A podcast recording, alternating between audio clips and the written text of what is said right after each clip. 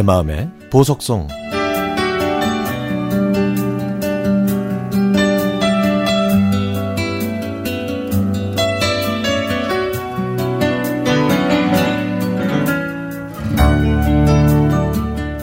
저는 사형제 중 막내입니다. 제가 1978년 초등학교에 입학할 때 큰형은 고등학생, 둘째와 셋째 형은 중학생이었습니다. 아버지는 일요일 아침마다 저희들을 데리고 목욕탕에 가셨는데요. 그땐 몰랐지만 아버지 당신과 닮은 아들들과 함께 목욕탕에 가고 싶으셨던 것 같습니다. 하지만 형들은 일요일 아침부터 목욕탕에 가는 걸 싫어했죠. 목욕탕에 가는 표정이 목줄에 묶인 강아지처럼 어두웠었거든요.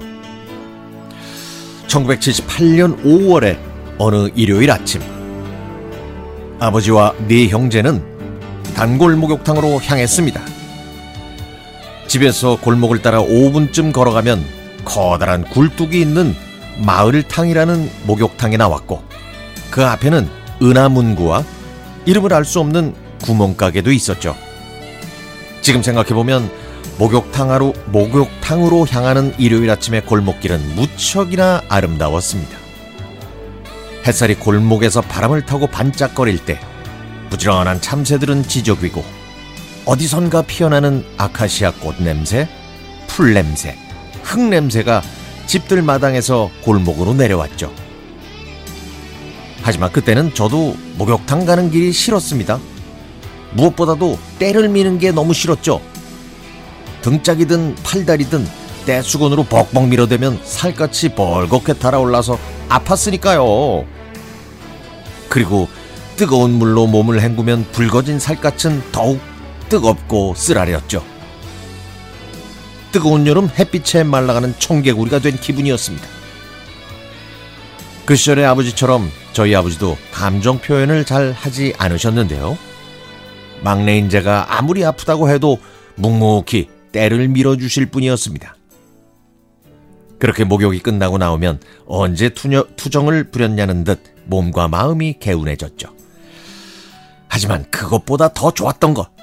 바로 목욕탕 옆에 있는 가게에서 아버지가 저희 형제들한테 우유를 사주셨던 겁니다. 개운한 몸속으로 차가운 우유가 식도를 타고 내려가면 영혼까지 행복해진 기분이었죠. 그런데 아버지는 형들한테는 흰 우유를 사주셨지만 저한테만은 바나나 우유를 사주셨습니다. 저는 빨대를 꽂고 쪽쪽 빨아대며 그 향긋하고 달콤한 맛을 즐겼죠.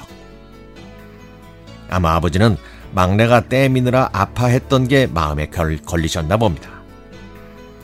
그날만 바나나 우유를 사주셨는지 아니면 목욕탕에 갈 때마다 사주셨는지 정확하게 기억이 나진 않지만 그날의 바나나 우유는 제 기억 속에 깊이 새겨졌죠. 시간이 흘러서 이젠 아버지와 목욕을 가지도 갈 수도 없습니다.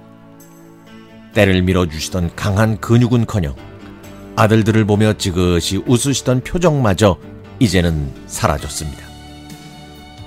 이 세상에 안 계시거든요. 그리고 여린 등짝의 막내였던 제가 지금은 딸을 둔 아빠가 됐습니다. 예전에는 동글동글하고 여린 자식을 데리고 목욕탕에 데려갔죠. 이 녀석 작고 좁은 등짝에 때를 밀 때도 저와는 달리 칭얼거리지도 않고 잘 참네요. 뜨거운 물에도 잘 들어가고요. 제가 씻을 때는 얌전히 혼자서 또 잘 놀고요. 하지만 이제 딸이 성장해서 같이 목욕탕에 못 가게 됐습니다. 그래서 이젠 저 혼자 목욕탕에 가죠. 아마 아내와 딸이 모녀간의 추억을 만들 겁니다. 저는 딸과 아내가 여탕에서 나오기를 기다립니다. 나오면 딸한테 바나나 우유를 사줄 겁니다. 아내는 건강에 좋은 흰 우유를 사주라고 말하겠지만 저는 그 노랗고 달콤한 바나나 우유를 사주고 딸을 바라볼 겁니다. 딸이 그 맛을 좋아하면 좋겠습니다. 딸이 웃을 때 그 미소 뒤에는 딸을 향한 제 사랑에 더해 제가 받았던 아버지의 사랑까지 같이 담겨 있기 때문입니다. 어쩌면 그 옛날의 골목길과 햇살, 꽃, 새, 앞서가셨던 아버지의 덤덤한 뒷모습도 보일지 모르겠습니다.